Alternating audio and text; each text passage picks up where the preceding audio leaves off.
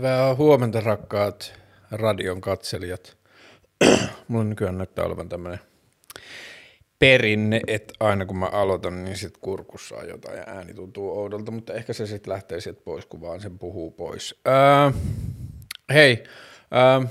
mulla piti olla viime perjantaina haastattelujakso, mutta sitten mä tulin kipeäksi ja heräsin perjantaina kurkku kipeänä ja nenätukossa.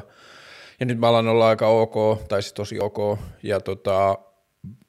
huomenna mä teen haastisjakson, mutta sitten koska mä oon ensi viikon työmatkoilla,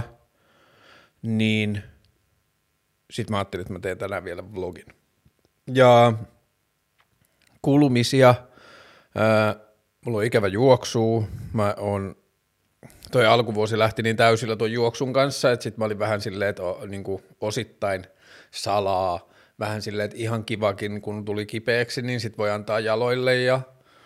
keholle niin kuin tot, aikaa nyt vähän levätä, ja itse asiassa muun muassa toi siellä on pottuvarvas, joka oli menossa paskaksi, tai kynsi oli menossa paskaksi, niin näyttää siltä, että se pelastui bla bla bla. Mutta mä oon juossut tänä vuonna 315 kilometriä, mulla on käynnissä se raitiovaunulinjojen läpijuoksu, ja mä oon juossut siitä ykkösen, kakkosen, kolmosen, nelosen ja vitosen, ja sitten seuraavana mä juoksen kutosen ja kasin, kun ne on samalla reitillä, mutta ne voi olla, että ne menee puolentoista viikon päähän, koska nyt mun pitää ottaa niin kuin rauhallisesti takas tämän sairastamisen jälkeen, niin sitten tänään illalla mä menen hitaalle lyhyelle lenkille ja sitten ehkä lauantai aamuna mä käyn juoksen jonkun lenkin ja sitten sunnuntai-iltana mä lähden sinne työmatkalle. Mutta joo, juokseminen on ollut tosi kivaa ja sitä mulla on vähän ikävä, mutta tota, nyt vaan rauhallisesti, ettei aiheuteta mitään sydänlihan tule, sydänlihastulehduksia tai muuta näin sairastumisen jälkeen. Sitten tämän sairastumisen aikana mä löysin ihanan uuden asian, josta mun, mä olin vähän niin kuin tiennyt jossakin syvällä sisimmissä, eli varjomina oli jo tiennyt, että tämä on mun juttu, ja mä haluan tietää siitä enemmän, nimittäin bonsaipuut. Öö, mä sattumalta jotenkin YouTubea selatessa päädyin sellaisen tilin kuin NCN, joka kirjoitetaan siis E-N-S-E-I-E-N, NCN, suosittelen. Äh, NCN-tili on sellaisen 31-32-vuotiaan jenkkijävän tili, joka on joskus 13-14-vuotiaana mennyt Fajansa kanssa bonsai-kurssille ja sitten hurahtanut siihen, ja sitten se on 20-vuotiaana lähtenyt Japaniin semmoiselle bonsai-puutarhalle niin harjoittelijaksi ja ollut siellä yhdeksän vuotta, ja nyt se on asunut kolme vuotta takaisin Jenkeissä ja sitten se on perustanut sen oman bonsai-puutarhan sinne Jenkkeihin. Ja sitten se tekee videoita, joissa se kunnostaa ja ää, niin kuin viljelee ja niin kuin synnyttää niitä bonsai-puita. Ja niille, jotka ei tiedä, niin kuin minä en tiennyt viikko sitten, mä tiesin vaan, että A, bonsait on kauniin näköisiä puita ja niihin liittyy joku niin kuin silleen, mm, kärsivällisyyttä vaativa prosessi. Se oli about kaikki, mitä mä tiesin siitä – Bonsai ää, tarkoittaa, mm, bonsai niin kuin suora suomennus on tarjottimelle istutettu tai ruukkuun istutettu. Eli toisin sanoen se on vähän niin kuin puuruukussa. Se on se koko bonsain pointti. Ja mm, miten bonsai tehdään on se, niin kuin, siihen on kaksi semmoista, siinä on muitakin tapoja, mutta kaksi semmoista päätapaa on se, että yksi on, että istutetaan mm, siemen tai taimi ja annetaan sen kasvaa ensin maassa tiettyyn kokoon ja sitten sitä ruvetaan lähdetään, lähdetään niin kuin leikkaamaan lyhyemmäksi ja tukemaan sitä kautta, että sinne alkaa tulla niin kuin, että se tavoite on se, että sille tehdään niin kuin suhteellisen tai niin kuin suhteessa paksumpi se runko ja sitten siihen aletaan hankkimaan oksia eri lailla niin kuin rohkaisemalla ja auttamalla sitä ja sitten niistä oksista rakennetaan. Se tavoite on vähän niin kuin tehdä pienikokoinen puu, on olemassa jonkun dwarfing, joka on niin kuin kasvatettavien asioiden kääpiöittämistä, mutta se on semmoista niin kuin geneettistä muokkaamista ja muuta, mutta bonsai on vaan sitä, että sitä niin kuin sen tiettyjä kasvutoimenpiteitä tukemalla ja tiettyjä rajoittamalla ja juurten kokoa ja juurten kasvualustaa rajoittamalla tai tukemalla ja niin edelleen, niin saadaan aikaiseksi se, että se puu vähän niin kuin kasvaa pieneen tilaan. Ja toinen tapa on se, joka mua ehkä itse asiassa jopa ehkä vähän kiinnostaa enemmän, koska siinä on vähän jotain, tai niin kuin jotain tosi kaunista, on se, että otetaan yleensä vuoristosta tai niin kuin korkeista kasvualustoista niin kuin korkealta ohuen ilma-alan kasvualustoista otetaan esimerkiksi niin kuin maata pitkin jonnekin kallioille tai vuorerinteeseen kasvaneita katajia tai mäntyjä tai tällaisia, ja sitten siitä niin kuin, ne on vielä yleensä semmoisia puita, joissa on osittain niin kuin kuollutta runkoa ja sitten siellä on joku elävä osa siellä rungon niin kuin lomassa, niin niitä laitetaan sitten, istutetaan ruukkuun ja lähdetään siitä. Ja sitten mä tajusin, että tietämättä niin mä oon saattanut aloittaa jo mun oman bonsai-projektin jo syksyllä, kun mulla on tässä ikkunalaudalla tämä tämmöinen tammenterhosta kasvatettu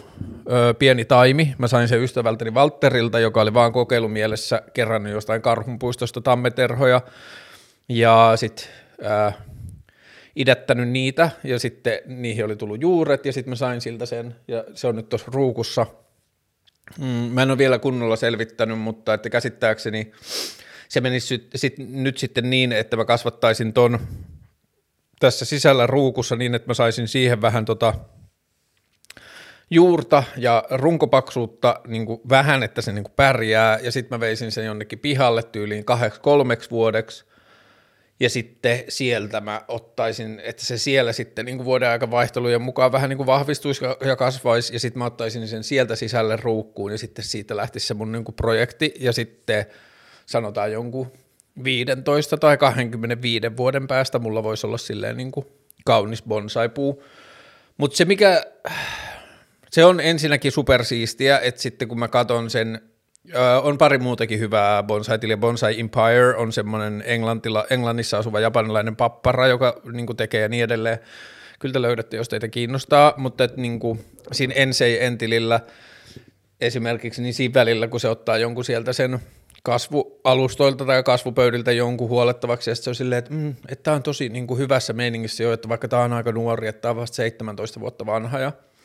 niin edelleen. Ja se on niin kuin upea, kun siinä ei ole silleen ajan käsite, ei ole silleen, että se niin kuin mikään ei tapahdu silleen nyt, ja sitten vaan tehdään niin kuin silleen tulevaisuuteen liittyviä asioita. Ja semmoinen, mistä mä oon melkein saanut eniten tai innostunut siinä, on että sit bonsain kasvatuksessa on tosi paljon kauniita ajatuksia niin kuin ihmisenä olemiseen ja ihmisenä kasvamiseen, että sieltä otetaan joku niin kuin kunnostu, että niin kuin vaikka kerran vuodessa ne saatetaan laittaa uuteen ruukkuun, että se vaihdetaan se maa ja ruukku koko vähän kasvaa ja niin edelleen, ja sitten siinä samalla käydään läpi se, että mitä sille kasville kuuluu ja mitkä rungon osat halutaan, että ne niin kuin jatkaa kasvamistaan ja mitkä os, os, niin kuin oksat koetaan turhiksi ja mitkä niin kuin lehtiviheraluetta, foliage, että mitkä niistä on ää, niin kuin varjoa tuottavia väärälle paikalle mitkä on niin kuin yleensäkin niin kuin tarke, tärkeitä ja tarpeellisia sen niin kuin puun tulevaisuuden kannalta – niin sitten kun se puu tulee sisään siihen huoltoon, niin siinä saattaa olla, tai siinä välissä kun se puu tulee sisään ja se puu lähtee huollon jälkeen pois, niin siitä puusta on saattanut kadota vaikka 75 prosenttia lehtivihreää ja silloin kun se on tullut sisään ja sitä on kattonut ja sitten siinä on niin kuin ollut upeita oksia ja niin edelleen, niin ne kaikki tärkeimmän näköiset ja isoimman näköiset ja parhaimman kasvaneet, parhaiten kasvaneet oksat on saattaneet, niin kuin saatettu leikata kaikki pois – koska ne ei ole ollut tärkeitä sen niin kuin kokonaistulevaisuuden kannalta. Se, mihin suuntaan sitä halutaan viedä tai missä kohtaan on se niin kuin parhaat ulottuvuudet ja ominaisuudet, että sillä bonsaipuulla on aina niin kuin suunta, joka on niin kuin se presentoitava suunta tai se suunta, mistä sitä katsotaan, ja sitten kaikki tietyllä tavalla muut osat sitä puuta palvelee sitä niin kuin näkymää tai sitä fasadia, sitä etuosaa, mitä katsotaan, niin sitten joku oksa saattaa olla, että se ei, että se on niin kuin tosi paksu ja hyvä ja vahva oksa, jos on paljon vihreätä, mutta että se ei tuota kaunista niin kuin puun latvaa, että se on korkein oksa, mutta siitä ei saada hyvää latvaa, se saatetaan leikata pois tai se kasvaa suoraan rungosta eteenpäin kohti katsojaa, jolloin se niin kuin, joko se peittää sen rungon tai sitten se joudutaan kääntämään sillä tavalla pois, että sitten jää niin kuin se oksan niin kuin olkapää tai se jää näkyviin katsojalle ja se ei ole kaunis ja niin edelleen. Mutta mä oon niin kuin oman elämän kannalta myös löytänyt tosi paljon semmoisia yhtymäkohtia, että jos ajatellaan, että jos mä ajattelen itse vaikka, että niin kuin työasioita, että missä mä oon mene, lainausmerkeissä menestynyt tai edistynyt tai missä mulla on ollut silleen lupaavaa polkua tai jotain, niin sitten kun mä oon nähnyt tai pysähtynyt miettimään tarkastelua, että mitä mä oikeasti haluan elämässä ja mihin mä haluan mennä ja mitä mä haluan saada aikaiseksi, niin ne semmoiset niin lainausmerkeissä saavutetut asiat tai paksut rungot tai paksut oksat, niin ne onkin muuttunut merkityksettömäksi tai ne ei ole sen ollut sen ison kuvan kannalta tärkeitä. Ja siitä voi niin kuin siihen bonsain kasvattamiseen just se niin kuin ajattomuuden teema, että ei, että tämä ei ole niin kuin huomenna valmista, tätä tehdään pitkällä aikavälillä ja ää, tässä on niin kuin tavoitteet, jotka on niin kaukana, että niitä ei pysty vielä näkemään ja tietyllä tavalla sitten sitä voi laajentaa jotenkin muutenkin elämän tavoitteisiin, jos ne liittyy niin kuin yhteiskuntaan tai maailman parantamiseen tai jotakin muuta, niin monet bonsaihin liittyvät asiat on sellaisia, että siinä tehdään valintoja, joista itse tiedetään, että niistä ei päästä nauttimaan, että ne on niin tuleville sukupolville ja joku muu seuraava, joka kasvattaa tätä puuta tai hu- huoltaa, ja jotkut bonsait, vanhimmat on jotain tuhat vuotta vanhoja, ja sitten on niin kuin monisatavuotisia, joita on niin kuin vaan silleen sukupolvi kerrallaan hoidettu ja niin edelleen. Ja sitten, jos tutustutte tuohon bonsaihin, niin siellä on semmoinen, mun suosikkiskene on semmoinen kuin ö, literati tai bunjin bonsai, B-U-N-J-I-N, jos laitatte Google-kuvahakuun, ne on sellaisia niin kuin käppyrävartisia, niin kuin pitkävartinen puu, jonka päässä on sitten se niin kuin viher niin kuin joko havuja tai lehtiä tai niin edelleen. Ja sitten yksi crazy ää, tota, bonsai, josta mä en tiennyt, että on olemassa, on niin kuin bonsai-hedelmäpuut. Että saattaa olla semmoinen niin kuin vanhan ja kurppasen näköinen niin kuin sellainen pahkakaarnainen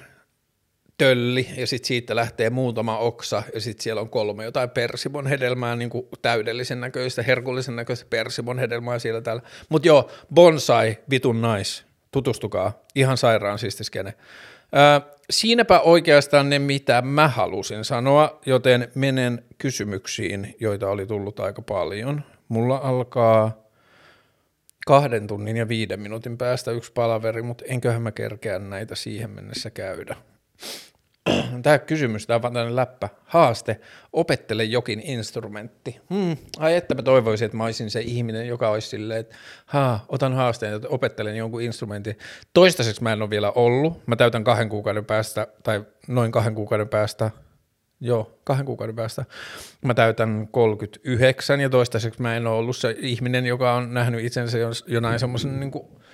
ää, romanttisena aikaansaavana veijarina, joka opettelee jonkun instrumentin, mutta oishan se ihanaa. Rumpuja mä opettelin muutama vuosi sitten jonkun verran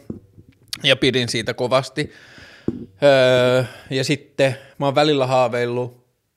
trumpettia, että mä hankkisin trumpetin sordiinoineen. Sordino on siis se vaiennuskappale tai semmoinen, joka laitetaan, niin että jos vois täällä kotona vaan kuunnella YouTubesta jatsia ja jammailla siihen –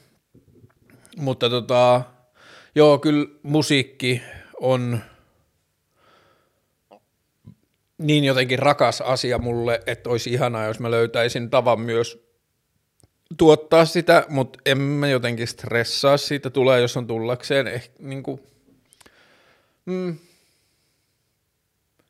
ehkä se on toistaiseksi niin kuin ollut se, että kun ei ole tullut sitä riittävää poltetta siihen, niin se olisi vaatinut sen päätet, päättäväisyyden ja ahkeruuden, jota mulle ei ehkä ole, niin ehkä mä ootan sitä, että mulla tulee se polte, joka on niin luja, että se vähän niin kuin korvaa sen päättäväisen ja ahkeruuden, että sit mulla on täydelliset ää, tota, puitteet täällä harjoitella joku soitin, koska niin kuin, mä en oikein häiritsisi ketään, täällä ei ole ketään muuta ja niin edelleen. Ja sitten täällä oli muuten tullut toinen – kysymys tähän samaan teemaan.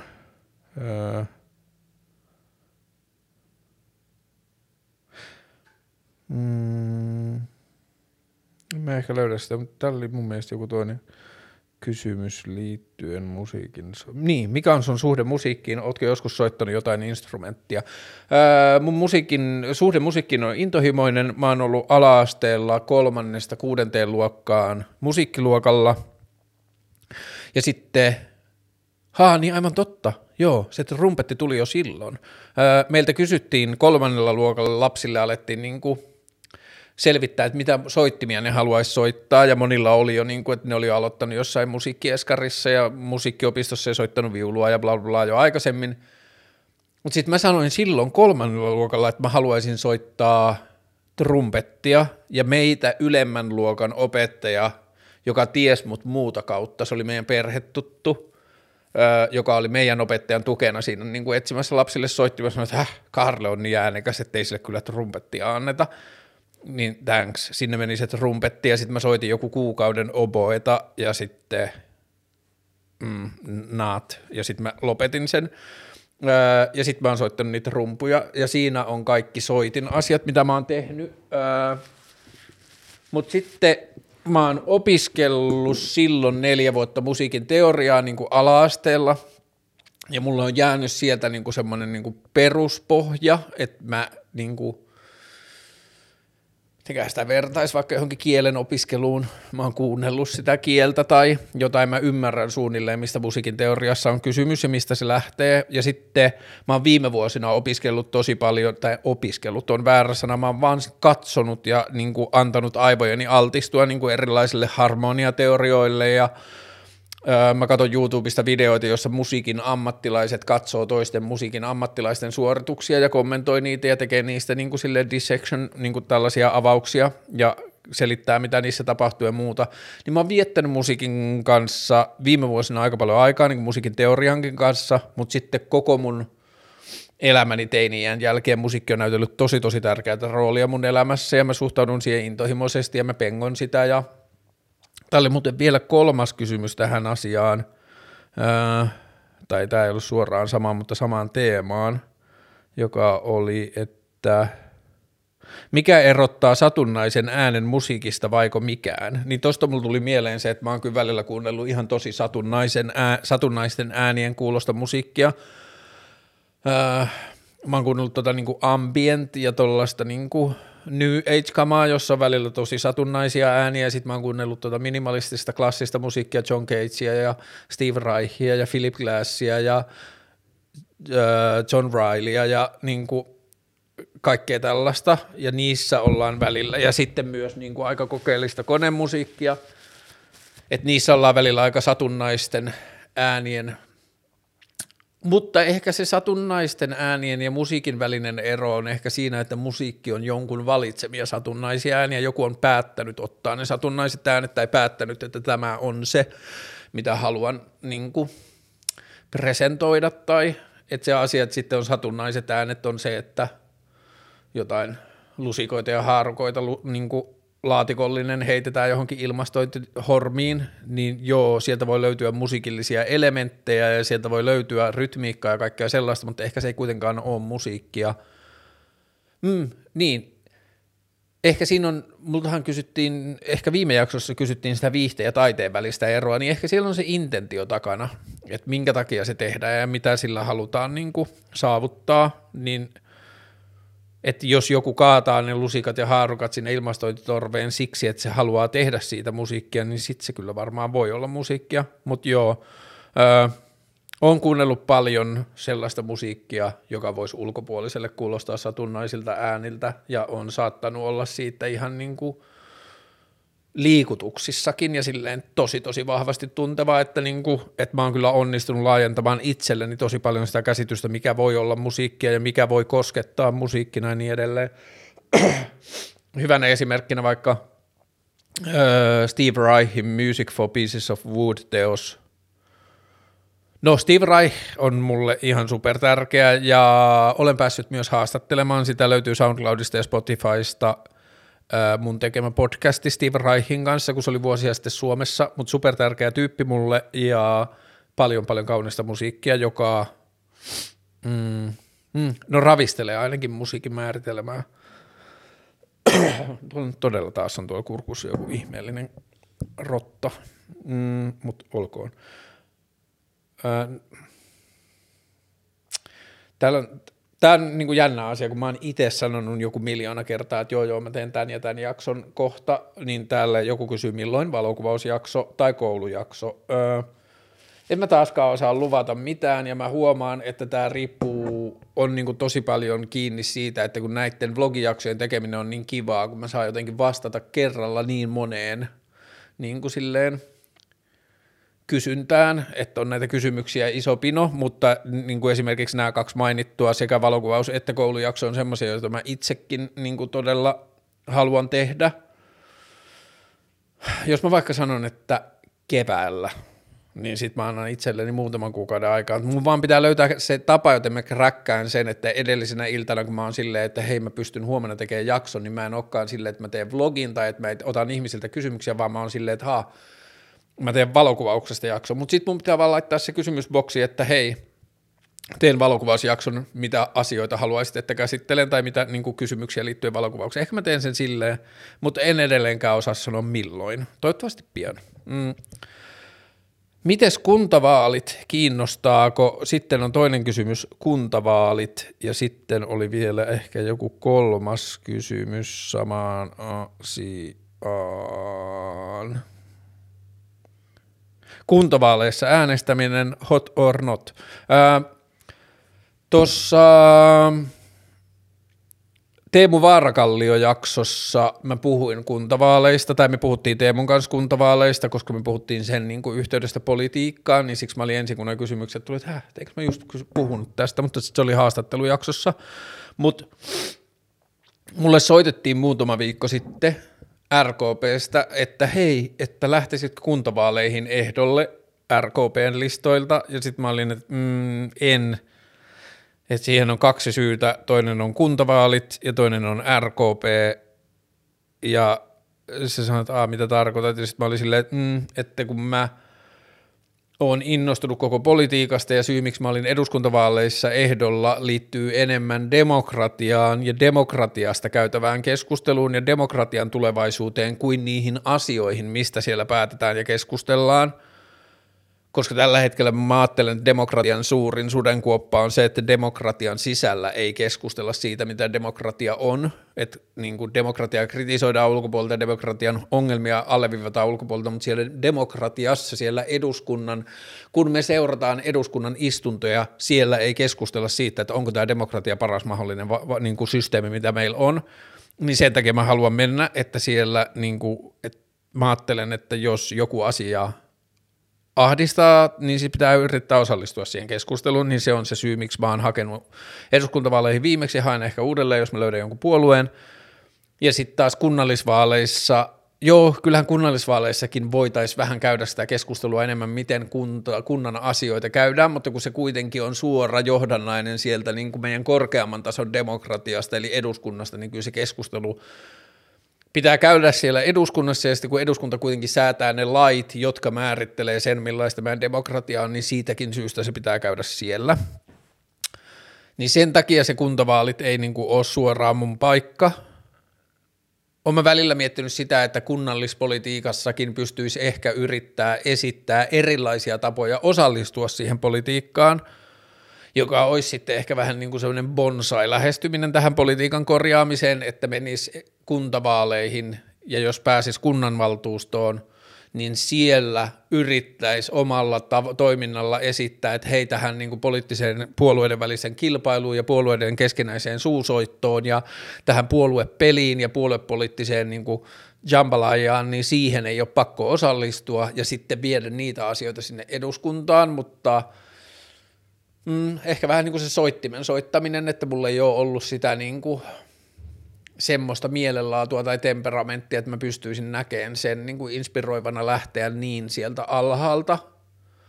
Öö, ja sitten niin siihen RKPC liittyen mä, niin kuin harmitti ihan tosi paljon, tai harmitti ja harmitti, mutta että olin niin kuin aika pöyristynyt jälkeenpäin, kun mä silloin sanoin, että joo joo, että niin kuin, silloin kun mä hain eduskuntaan neljä, kaksi vuotta sitten, tai mitä se on, ja mä yritin päästä vihreisiin ehdolle, en päässyt, ja sitten mä tein sitten joku, silloin aikoinaan joku Facebook-statuksen, että, äh, että mitäs nyt tehdään, että mä halusin yrittää edu, niin kuin politiikkaa, mutta en mä edes päässyt ehdolle, ja sitten RKPstä otettiin yhteyttä, että tuu meille, että meillä on niin kuin seinät leveällä ja katto korkealla, että me ollaan tämmöinen yleis niin kuin, hyvä meiningin puolue, että, että niin kuin, et me halutaan, että tämä on niin kuin enemmän silleen vaan niin kuin, niin kuin moderneille ihmiselle semmoinen alusta, sitten mä olin, että joo, okei, että mä oon eri mieltä teidän kanssa tästä, tästä, tästä ja tästä asiasta, että onko se ok, että joo, joo, että, niin kuin, että kunhan puhut kunnioittavasti, niin kaikki on ok. Ja ne vaalit meni niin kuin, niiden puolelta tosi hyvin ja reilusti ja ne antoi mulle tilaa ja kaikkea. Ja mä sain sanoa ja puhua ihan mitä vaan ja ne niin kuin julkaisi niin kuin omalla saitillaan mun jopa niin kuin jotain lievästi ää, pakkoruotsi tai mikä se pakkoruotsin parempi termi on, joka tapauksessa niin vähän sitä kritisoivia kantoja nekin ja niin edelleen, että niillä oli hyvä meininki, niin sitten nyt kunnanvaalialla ne ilmoittaa olevansa, mikä se oli, joku moderni porvaripuolue tai jotain. Sitten mä olisin, mitäs helvettiä, että jos mä olisin sanonut, tai mä olisin ollut silleen, että okei, no mä lähden nyt yrittämään sitä kunnallisvaalihommaa, että joo joo, että mä tuun teille ehdolle. Ja sitten mä olisin saanut yhtäkkiä tietää, että mä oon mukana porvaripuolueessa, niin mitäs helvettiä.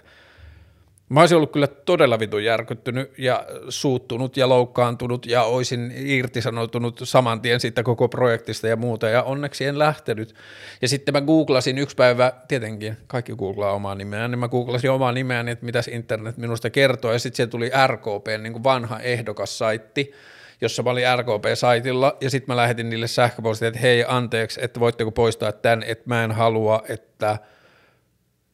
että jos googlaa mun nimen, niin yksi ensimmäisistä asioista on, että,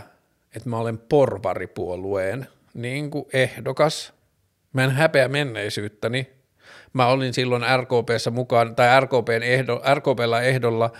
niillä keskusteluilla ja niillä ehdoilla, mitä silloin käytiin, mutta niistä, ne on sen jälkeen ilmoittanut olevansa porvaripuolue, ja olihan ne sitä ennenkin porvaripuolue, se oli mun kysymys jo silloin,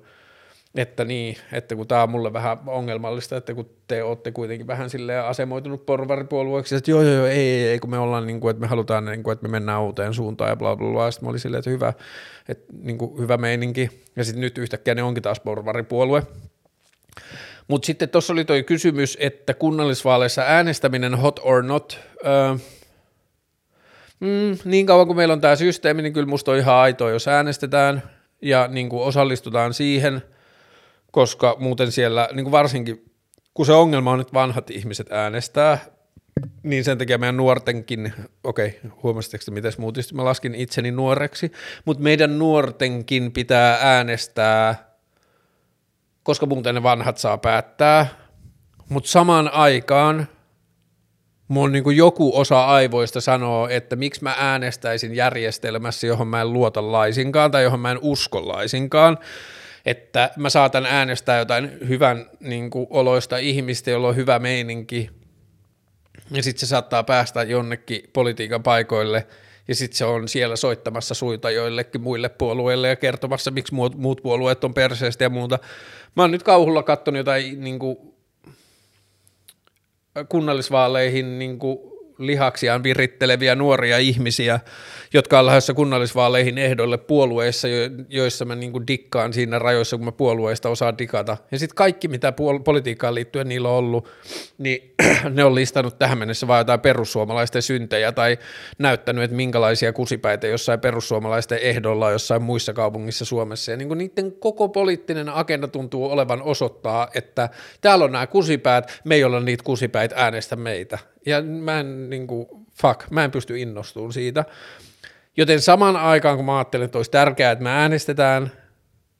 jotta vanhat ihmiset ei pää, niin kuin päätä, ketkä meidän puolesta päättää,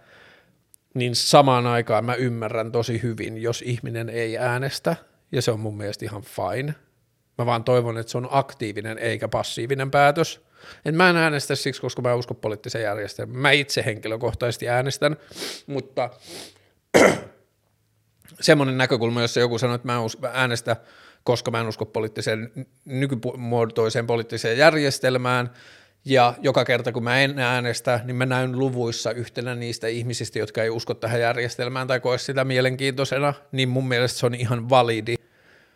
politiikkaan osallistumisen tai poliittisen järjestelmään osallistumisen muoto. Mä itse äänestän siksi, että niin kuin, poliittisen järjestelmän sellaisenaan nielet, nielleet ihmiset, jotka eivät enää edes kyseenalaista ja hyväksyvät sen sellaisena, jotka äänestävät aktiivisesti niin kuin vanhat ihmiset, niin jotta he eivät päättäisi kaikesta, niin siksi mä äänestän itse. Eli vastauskysymykseen, kunnallisvaaleissa äänestäminen hot or not riippuu kannasta, tai riippuu sitten niin katsontakannasta. että millä läht, niin kuin, mi, miksi äänestää ja, tai ei äänestä. Öö,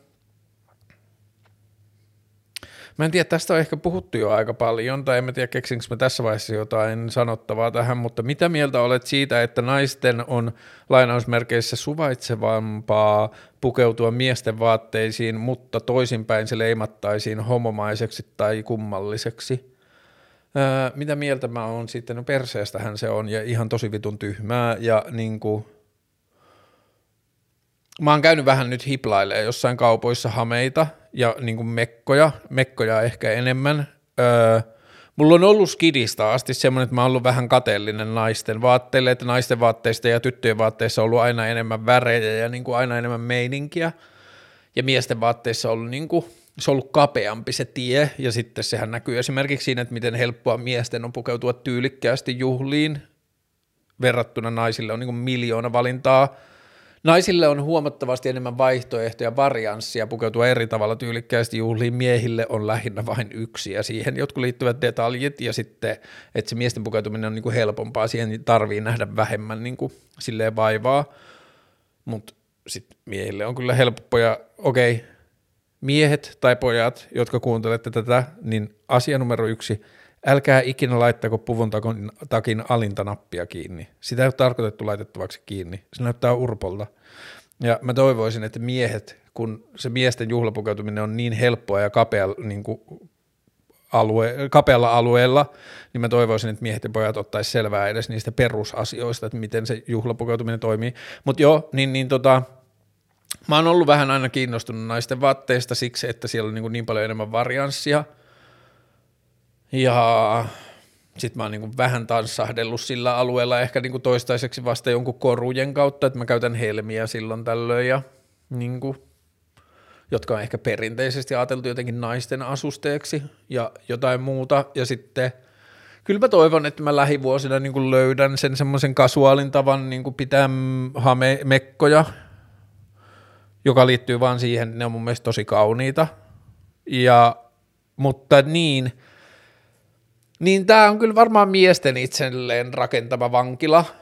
että naiset voivat pukeutua pukuun tai naiset voivat pukeutua niin kuin miesten vaatteiksi ennen vanhaan laskettuihin asioihin, mutta miesten niin kuin mahdollisuus pukeutua ennen vanhaan naisten vaatteiksi laskettuihin asioihin niin kuin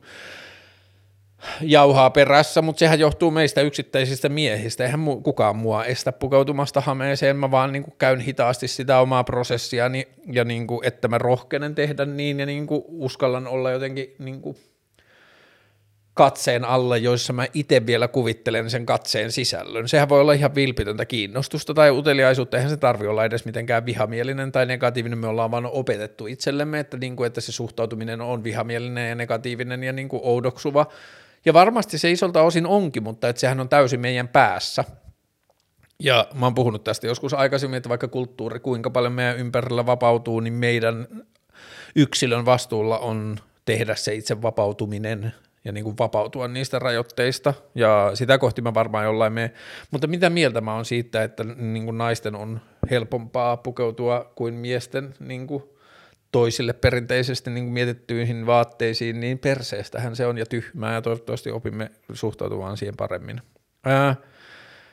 vinkit työnhakuun. Ää, mun faija antoi mulle sellaisen fi, vin, fi, fi, vinkin työnhakuun, kun mä olin ehkä 17 tai 18, ja mä olin menossa jonnekin haastatteluun, jonne mä halusin tosi paljon, varmaan sinne Satama Interactive IT-firmaan silloin vuosituhannen vaihteesta jotain, niin mun faija sanoi, että – jos sä meet työhaastatteluun siinä asetelmassa, että sun on pakko saada se duuni, niin sit sä oot hävinnyt jo. Et jos sun on pakko saada se duuni, niin sä sanot ja teet ja niin toimit ihan mitä tahansa saadaksesi sen duunin ja silloin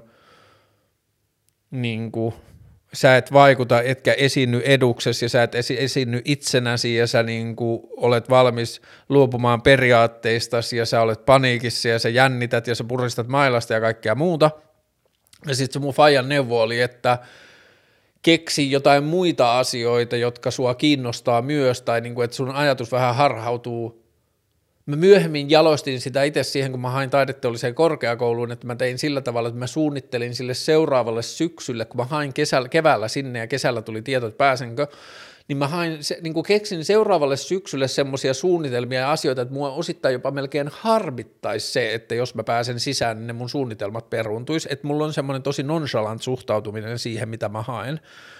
Mutta se on niin kuin mun vinkki työn hakuun, että sitten, niin, tässähän on niin monta vaihetta. Tämä koskee sitä vaihetta, jos pääsee työhaastatteluun asti, et ei, mä en tarkoita ylimielisyyttä ja mä en tarkoita välinpitämättömyyttä, mutta älä mene sinne sillä ajatuksella, että mun on pakko saada tämä duuni, silloin sä oot niinku heikommilla.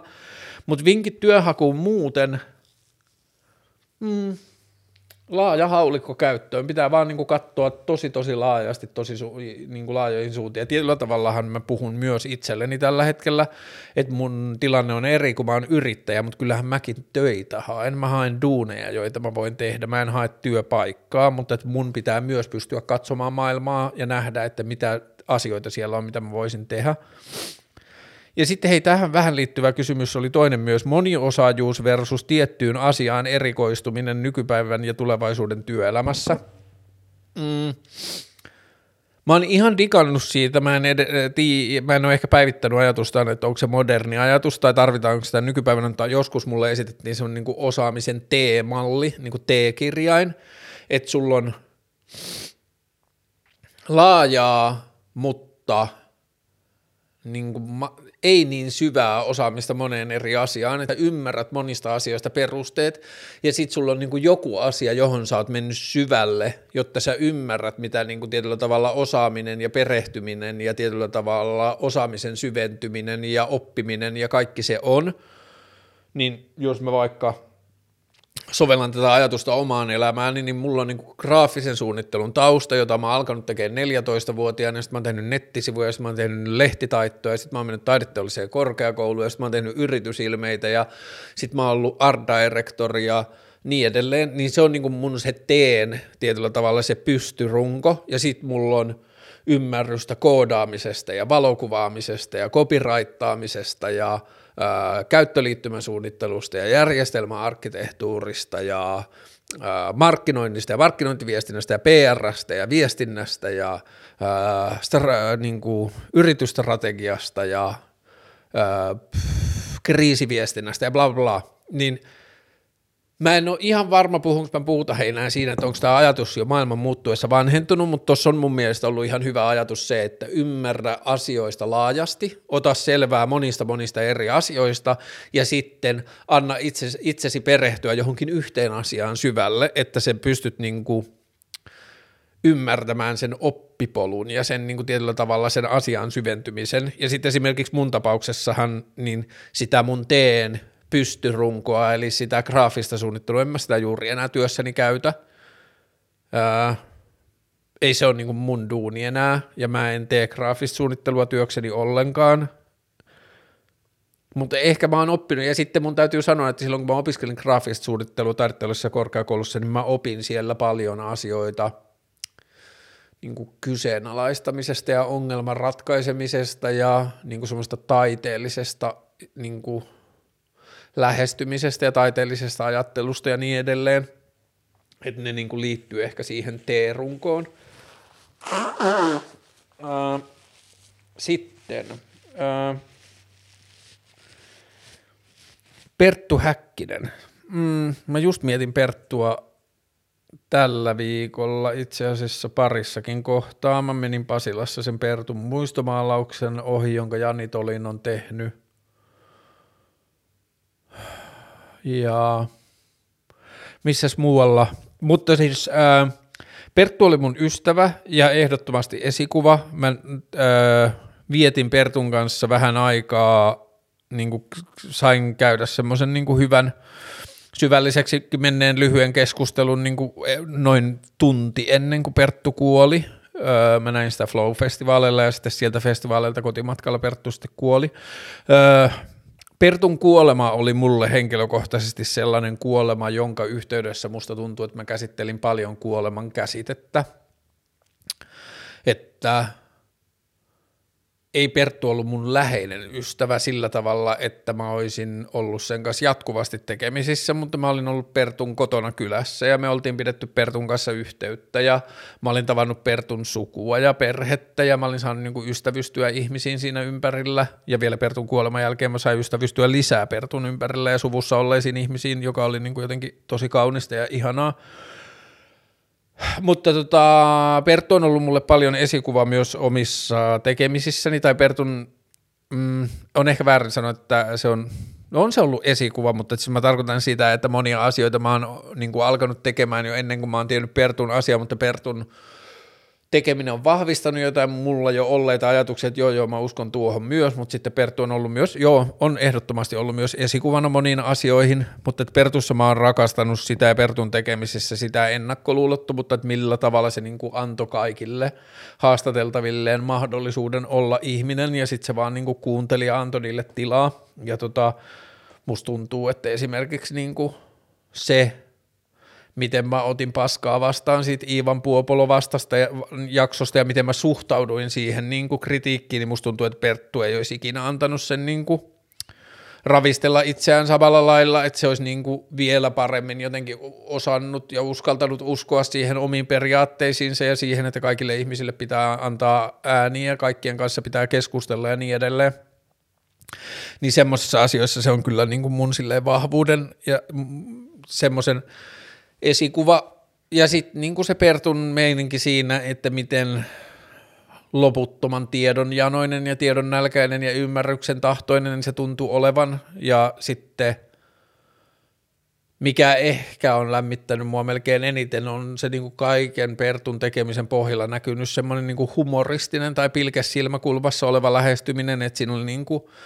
koko ajan semmoinen niin kuin leikkisä klangi siinä hommassa. Ja tota, Hmm. Niin, mä sain käydä Pertun kotona ja mä näin Pertun niin kuin silleen semmoisen, sen työhuone oli vähän niin kuin okkultistinen alttari tai semmoinen, että siellä oli niin kuin silleen viininpunaista plyyssiä ja vanhoja huonekaluja ja niin kuin jotain satanall- saatanallisia niin kuin kaaviopiirroksia ja jotain muuta ja himmeä levyhylly olohuoneessa ja niin edelleen. Mutta joo, siis ää, silloin kun Perttu kuoli, niin sitten mä sanoin jollekin ystävälleni siitä, että fakit, että mä en suostu sanomaan, että Perttu kuoli liian nuorena, koska se teki yhden ihmiselämän aikana niin kuin silleen monen, monen, monen ihmiselämän verran duunia ja niin kuin antoi ihmisyhteisölle ja niin kuin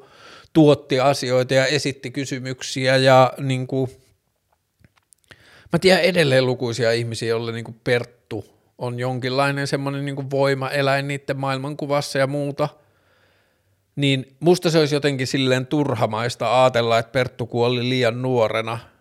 Et ihan sama milloin Perttu olisi kuollut, vaikka se olisi kuollut 95 tai 140-vuotiaana, niin voidaan ajatella, että se olisi kuollut liian nuorena, koska silloin olisi ollut niin paljon annettavaa edelleen.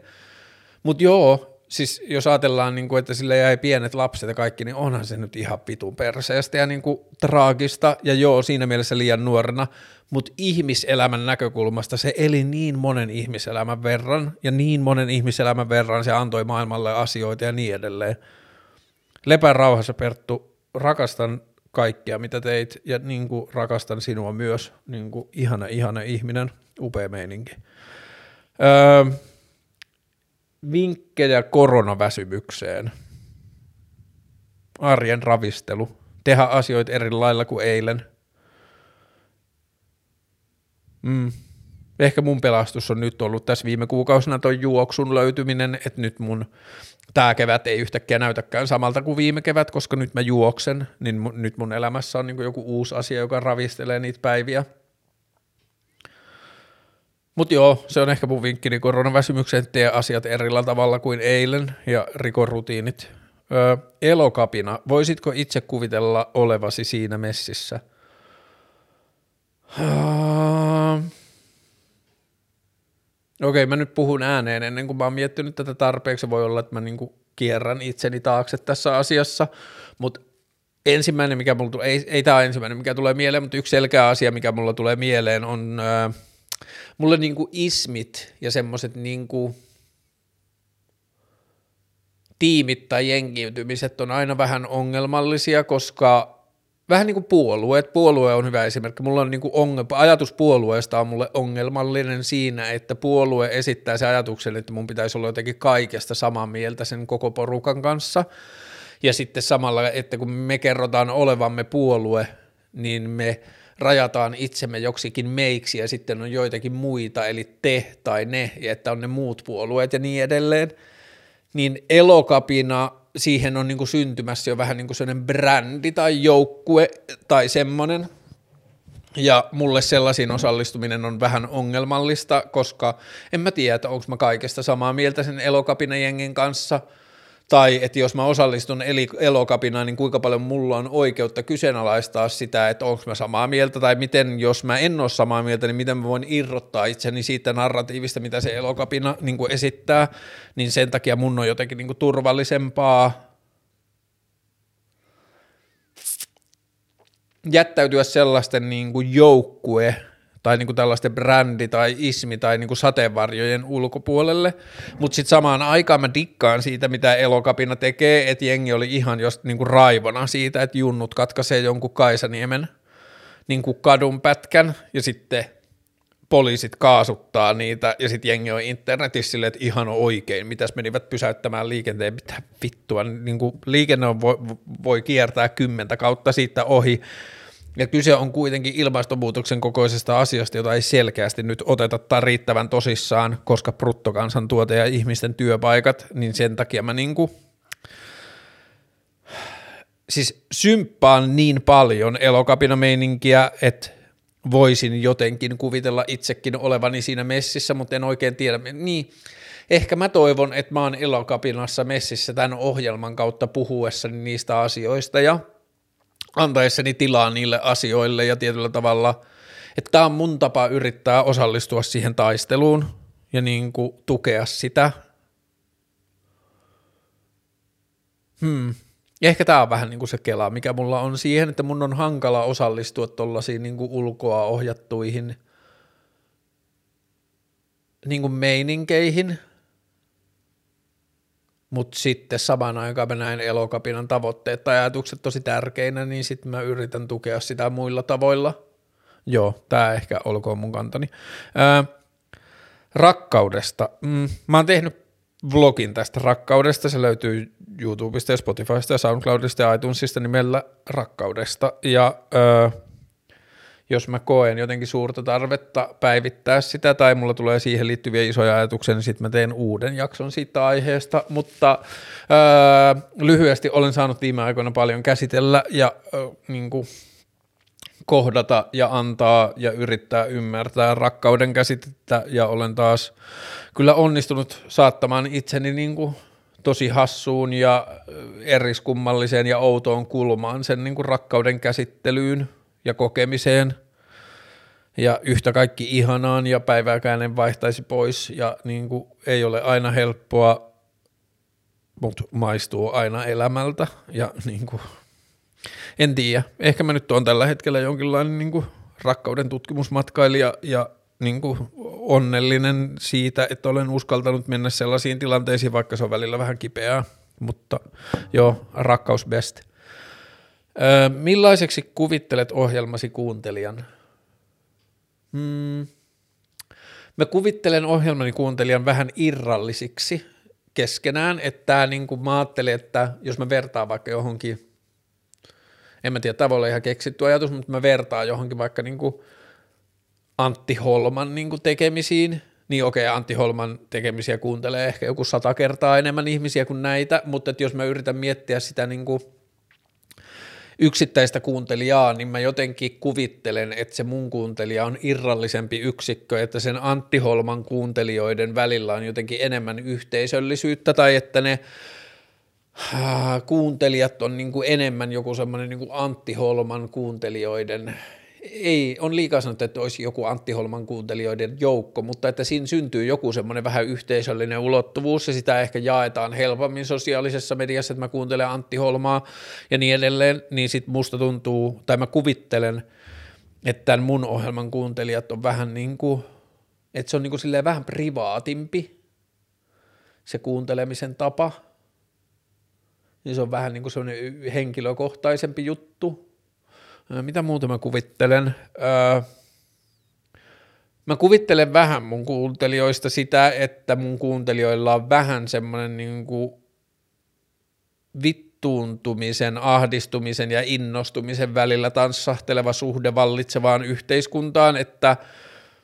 on vähän semmoinen niin kuin häkeltyminen, että voiko, tämä niin kuin oikeasti olla tällaista, että me ei niin kuin kyseenalaisteta mitään, että me vaan tehdään, tehdään, tehdään, että onko mä ainoa, joka kyseenalaistaa,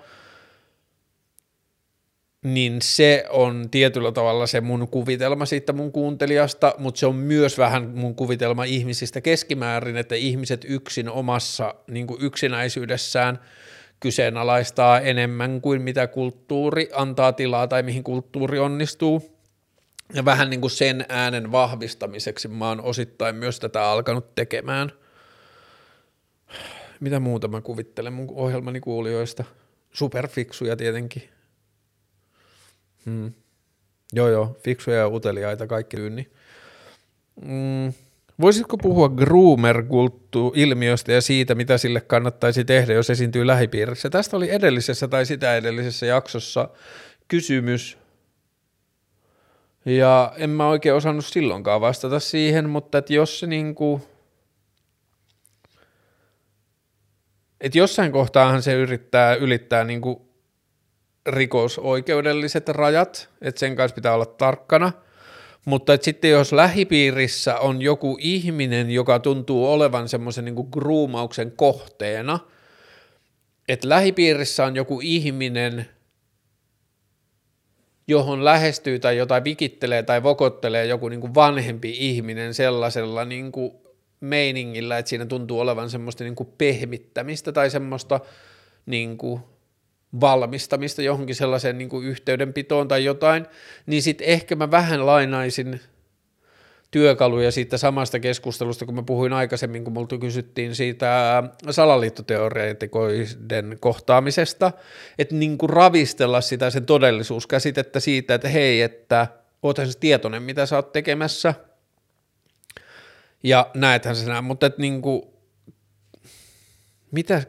groomaukselle kannattaisi tehdä, jos esiintyy lähipiirissä? Toi on varmaan niin. Ja sitten ehkä tässä on myös se, että mä en ehkä tiedä groomauksesta tarpeeksi, että mä ymmärtäisin sitä ilmiötä tarpeeksi, että mä osaisin oikein vastata siihen. Tai mä en tiedä, onko se niinku tarpeeksi tuttu asia mulle. Mutta, hmm. No ainakin nyt ensimmäisenä puhu ää, niin ihmisten kanssa, jota tämä asia koskettaa. Ja sitten jos se tuntuu, että siinä alkaa niin kuin jotenkin rikoksen merkit täyttyä, niin sitten taas sitten niin kuin toimia sen pohjalta. Mutta joo, sori, mä en ehkä tiedä tästä tarpeeksi, ja sitten musta tuntuu, että tämä on niin tapauskohtainen asia, että siihen pystyisi sanomaan mitään niin kuin yleispätevää. Etsitkö ikinä adrenaliinipiikkejä elämään? Mm. Mä haaveilen enemmän adrenaliinipiikkien etsimisestä ja löytämisestä kuin mä sitten varsinaisesti saan aikaiseksi etsiä – että mä, niinku, mä oon ehkä puhunut tästä joskus aikaisemmin, että mä dikkaan siitä ajatuksesta, että mä toimisin välillä jotenkin silleen vastuuttomasti ja niinku asio, niinku tavoille, joista tulisi seuraamuksia. Mä en tarkoita tietenkään, että, mä niinku, että se, se, ei, se ei saisi niinku satuttaa tai niinku osua muihin ihmisiin se mun vastuuttomuus, mutta mä tarkoitan sitä, että mä haluaisin välillä toimia tavoilla, joita mä en kerkes miettiä niin paljon, ja mä vaan niin tekisin jotain, sitten ehkä jälkeenpäin joutuisin katumaan tai jotain, ja ehkä se liittyy niihin adrenaliinipiikkeihin, mutta sitten mä oon ehkä kuitenkin vähän nyhperä. Mutta joo, kyllä se mun pyöräily on varmaan osittain, että mä pyöräilen tosi tosi lujaa ja niin kuin silleen kaikki, aina jos auto ei tule, niin aina punaisia päin ja niin edelleen, että se on niin ainakin semmoista aika adrenaliinirikasta, mutta en mä tiedä, etinkö mä siinä adrenaliinipiikkejä vai onko se vaan niin kuin se tapa, miten mä oon opettanut itselleni, että kaupunkia käytetään. Öö mutta joo, en mä kyllä ehkä hirveästi etsi adrenaliinipiikkejä elämään, että että joskus joku vuorikiipeilykin tai joku tommonen esitetään jonain ekstreme-urheiluna ja sellaistahan se niinku siellä niinku jotenkin hurjimmilla tasolla on. Just oli viime viikolla taas K2 kuollut kolme jävää, mutta niinku mun vuorihaaveet ei liity niinku niihin vaarallisiin tai vaikeisiin vuoriin, vaan mun vuorihaaveet liittyy niihin maisemiin ja Joo, totta kai se voi joskus vaatia niin kuin korkealle menemistä ja se voi vaatia niin kuin äärimmäisiä sääolosuhteita ja muuta, mitä mä haluan saavuttaa, mutta että se niin kuin adrenaliini ei ole se syy, miksi mä haaveilen siitä, vaan ne maisemat ja niin kuin se kokemus.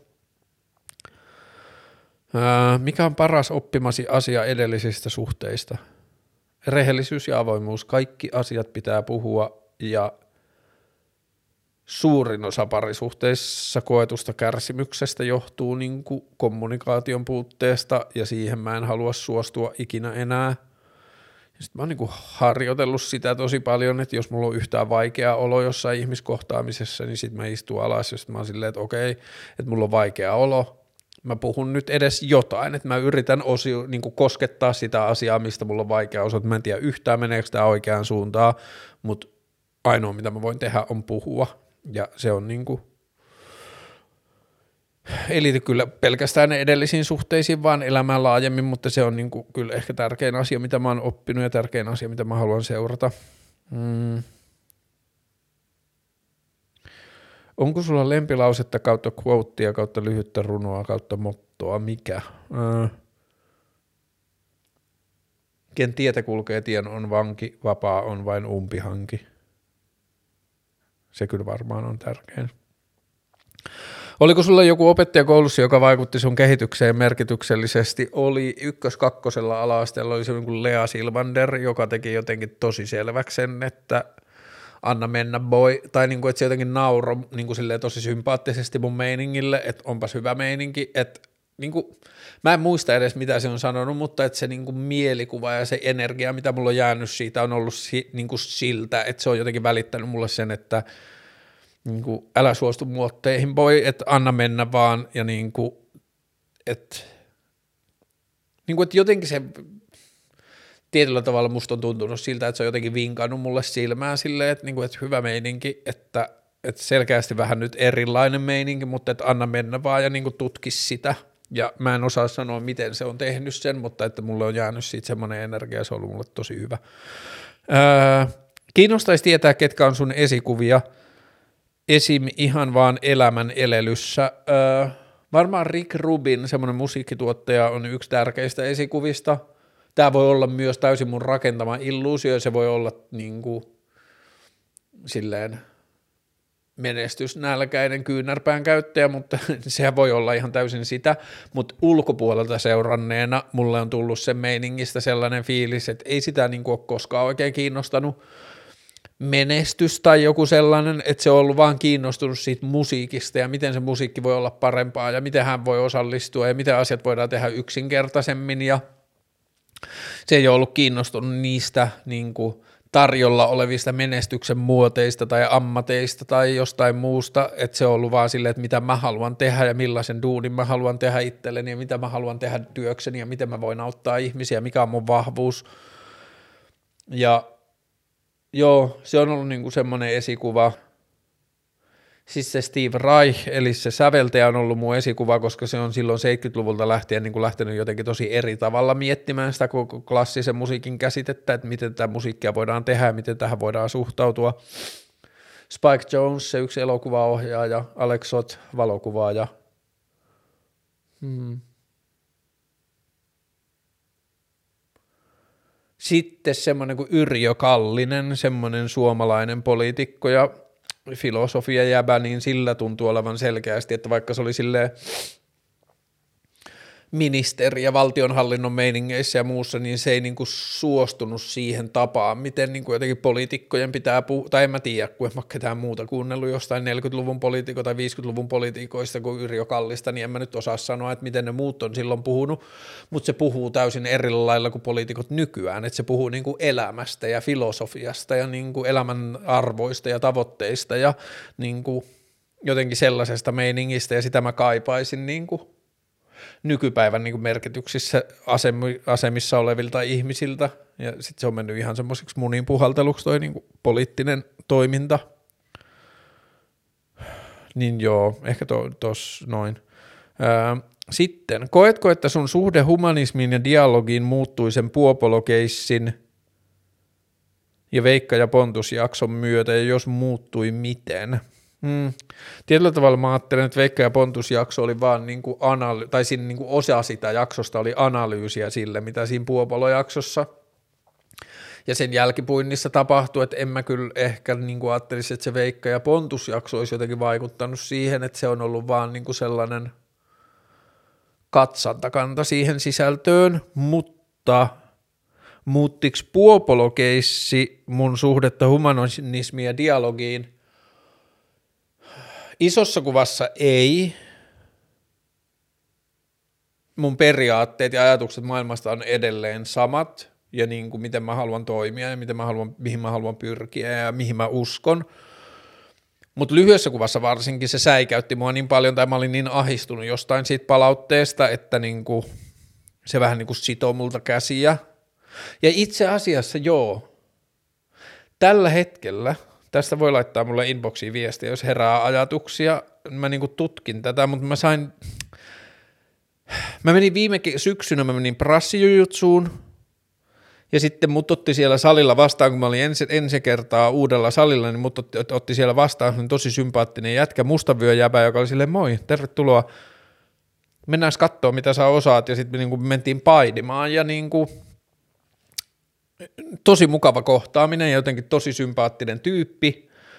Ja sitten mä aloin seuraamaan sitä Instagramissa, mä alettiin seuraamaan toisiamme Instagramissa, ja sitten yhtäkkiä mä niinku huomasin, että se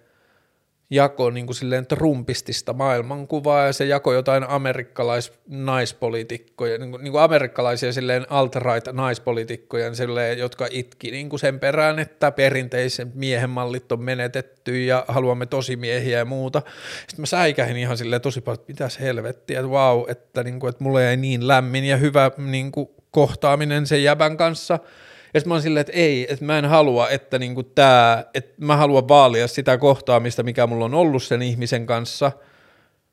Että mä en halua, että sen poliittiset maailmankuvat niinku jotenkin rupeaa ahistaa mua liikaa. Ja sitten mä niinku lakkasin sit sen seuraamisen Instagramista, että mä haluan suojella itselleni sitä, että jos mä menen uudelleen sinne painimaan, niin mä haluan kohdata sen jäbän samalla tavalla.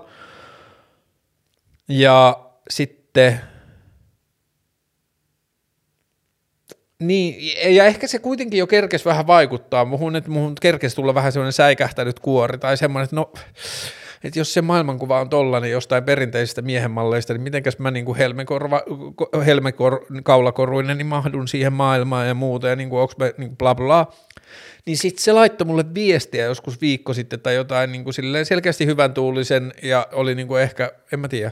jos kuuntelet tätä viestiä, niin hala at your boy, mutta se laittoi mulle viestiä, että että hei, että jos haluat ohjelmaasi niin perussuomalaisten kunnallisvaaliehdokkaan, niin tule mielellä, niin sitten mä olin silleen, wow. Ja kun mä mietin sitä asiaa, niin mun ensimmäinen on, että joo, mä haluan perussuomalaisten kunnallisvaaliehdokkaan ehdottomasti. Mun ohjelmaa vieraaksi, että perussuomalaiset on about Suomen suurin puolue, että kuinka vitun kreisiä se olisi, että jos mä en olisi yhtään kiinnostunut siitä, että millaisia ihmisiä siellä on ehdolla. Ja sitten niin kuin mä luontaisesti Puopolo-jakson jälkeen mä olin niin kuin aika herkillä ja niin kuin ajattelemaan sitä asiaa, sitten mä sanoin mun ystävälle siitä ja sitten se oli sille oh oh, oot sä varma nyt, että mä näin vierestä, kuinka perseestä sulle oli se puopolopalaute, että oot sä varma, että sä haluat niin kuin edelleen sellaisia juttuja, joista mä olin silleen, fuck, että en mä halua, että joidenkin ihmisten ikävä ja ilkeämielinen palaute estää mua tekemästä sitä, mihin mä uskon, mutta siltikään mä en ole vielä vastannut sille jäbälle ja mä en ole sanonut, että joo, ehdottomasti haluan, että selkeästi mä mietin sitä. Jos sulla katsojana kuulijana on joku mielipide tästä asiasta, niin mä mielelläni kuulen sun mielipiteen. Se ei välttämättä vaikuta mun päätökseen millään tavalla, mutta mä mielelläni kuulen sun mielipiteen. Laita vaikka viestiä, jos tämä herättää jotain, mutta nyt mä mietin sitä, että haluanko mä tai otanko mä perussuomalaisten kunnallisvaaliehdokkaan mun ohjelman vieraaksi, josta A, mulla on ihana kokemus siitä ihmisestä, tosi hyvä tyyppi, tosi lämmin ja inhimillinen kohtaaminen. B, mä tiedän, että sillä on tosi mulle vaikeita mielipiteitä maailmasta liittyen mulle tärkeisiin aiheisiin. Ja tämä niin kuin mietityttää mua. Niin tuohon kysymykseen, että onko mun suhde humanismi ja dialogiin muuttunut sen puopolokeissin myötä, niin ei, mutta mun toiminta on arkaan, arkuuntunut tai niin kuin muuttunut aremmaksi ja musta on tullut niin kuin pelokkaampi ja mä haluan, mä ajattelen, että tämä on niin kuin aika-asia, että mä kamppailen tästä pois pikkuhiljaa ja niin kuin rakennan uuden niin kuin itseluottamuksen sen asian kanssa, että ihan sama, että jos joku on sitä mieltä, että se niin kuin, että mä oon niin perseestä, kun mä päästän väärän ihmisen ääneen, että musta saa tehdä niin kuin valheellisia meemejä ja mua saa, mulle saa pittuilla julkisesti ja niin kuin musta saa niin kuin tehdä jotain ilkeämielisiä internet niin kuin meininkejä, niin sit mun pitää päästä vaan se yläpuolelle, että okei, että se on sen tapa, miten sä näet maailman ja niin kuin mihin sä uskot, mutta että, niin kuin, että mä en saa päästä sitä enää samalla lailla ihon alle ja sitten mä niin kuin harjoittelen sitä. Ää, kyseenalaistamisen kyseenalaistaminen, jotta ei uraudu kyseenalaistajana. Uh, funny you should ask. Mä mietin tätä just viime viikolla, että het, niin kuin, vähän yritin ravistella itseäni, että niin, että sä oot menettänyt uskosi täysin markkinatalouteen ja kapitalismiin ja niin kuin, isoon osaan niin kuin modernista työelämästä ja että sä oot menettänyt uskosi täysin niin kuin demokratiaan ja isoon osaan modernista politiikasta ja politikoinnista ja puoluepolitiikasta, että mitä sulla on oikein jäljellä ja niin kuin, kuinka paljon se on niin kuin jotain semmoista angstia ja jotain – niin joo, kyllä mä joudun sitä kyseenalaistamaan jatkuvasti, että mihin mä oon niin itseni ajanut ja mihin mä uskon ja millä tavalla mä käsittelen tätä maailmaa ja kuinka kestävää ja rakentavaa ja niin kuin todellista se on ja kuinka paljon sen mukaan oikeasti pystyy elämään elämää. Ja niin kuin kyseenalaistamisen kyseenalaistaminen on varmaan vaikeinta niin kuin omien, omien jotenkin niin kuin maailmankuvien tarkastaminen ja tarkkailu – palan takaisin bonsaihin, pitää niin kuin katsoa kokonaisuutta ja katsoa kauempaa ja miettiä, että meneekö se oikeaan suuntaan ja vahvistuuko oikeat asiat ja heikkeneekö oikeat asiat ja niin edelleen, mutta tota, joo, kyllä mulle on samalla niin kuin vahvistunut jotenkin semmoinen niin kuin tosi paljon, että kissa on ulkona pussista eikä mene sinne enää takaisin, että mä en usko enää mahdolliseksi sitä, että mä jotenkin niin kuin – löytäisin jossakin vaiheessa nämä nykyiset maailmankuva-ajatukseni, että mä pystyisin naureskelemaan sillä tavalla, että ha, että niinku, häh, että olinpas naivia, olinpas lapsellinen ja niinku, kylläpäs tässä 500-sarjan työsuhde Bemarissa niin tuntuukin lapselliselta, miten olen osannut ajatella maailmaa tällä tavalla. Öö, niin mä en jotenkin näe sitä mahdollisena, mutta kyllä mä toivon, että mä oon jotenkin niin kuin tosi tarkkana ja niin kuin jaksan härvätä ja niin kuin härki, härkkiä itseäni, että mihin mä oikein uskon ja mihin se perustuu. Tämä oli niin hauska kysymys, että vastataan. Millaisia käsineitä käytät? Ää, mulla on tämmöiset nahkahanskat, nämä on ehkä neljä vuotta vanhat, ja sitten mä nämä alkaa olla tosi kauniit jo, ja sitten mä rasvaan näitä jollain niin kuin nahkan kunnostusasialla – Nämä on ruotsalaisen Nors-projektin ja ruotsalaisen Hestra nahka- tai hansikastehtaan yhteis kollaboraatiohanskat jostain muutaman vuoden takaa, ja sitten on tosi kauniit, niin tällaisia hanskoja mä käytän. Mikä on viimeisin albumi, jonka olet lisännyt Spotify-kirjastoisi tai muuten merkannut kuunneltavaksi? Ää, Äh, mä oon kuunnellut Celesten Not Your Muse-albumin, mutta se ei ole viimeinen, koska viimeksi kun mä puhuin siitä saatanan palvonnasta ja satanismista vlogissa ja sitten mä puhuin noista blackisbändeistä, niin sitten mun ystävä Samuli laittoi mulle neljä Blackis-albumia, jotka se sanoi, että niiden perusteella, mitä sä olit kuunnellut, niin sä dikkaisit näistä, niin mä en ole kuunnellut näitä vielä, mutta mä oon lisännyt ne. Öö, on tämmöinen bändi kuin MGLA, Mgla, ja sen L on poikkiviiva, että se on jostain, niin kuin, mä en tiedä minkä kielen kirjain se on, niin With Hearts Toward None on se albumin nimi. Sitten on tällainen bändi kuin Batushka, B-A-T-U-S-H-K-A, ja levyn nimi on, litu, se on niin kuin liturgia, mutta se kirjoitetaan L-I-T-O-U, R-G-I-Y-A, litur, liturgia, Batushka, bändin nimi, liturgia, levyn nimi, sitten on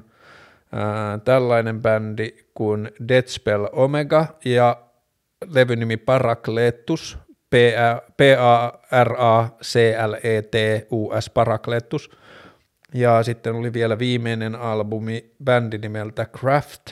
ja albumin nimi Fuck the Universe. Niin nämä on Blackista kaikki, ja mä en ole vielä kuunnellut niitä, mutta odotan innolla, että tulee hyvä hetki. Niin noi on neljä viimeistä levyä, jotka mä oon lisännyt itselleni Spotifyhin kuunneltavaksi, joita en ole vielä kuunnellut. Mielipiteisi laskettelusta ja lumilautailusta fiilaatko yhtä paljon kuin skeittaamisesta YMS? Lumilautailu oli mulle vuodet 2000, ei siis 1993 noin 2001, niin lumilautailu oli mulle niin kuin kaikki kaikessa. Ja skeittaus oli oikeastaan vain jotain, mitä mä tein siksi, että kesällä ei voinut lumilautailla. Ja sitten se kääntyi päälailleen joskus 2000 luvun alussa, että sitten skeittauksesta tuli pääjuttu ja muutin stadin ja oli Kontula halli ja niin edelleen. Ja sitten skeittaus alkoi niin kuin olla se pääjuttu. Lumilautailu on edelleen mulle tosi rakas ja mä dikkaan siitä,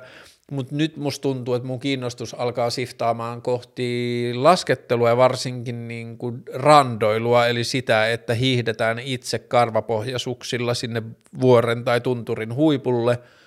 ja sitten lasketaan vapaa-laskua alas, niin se, mä oon siis ensi viikolla mä oon menossa työmatkalle Rukalle mun asiakasyrityksen,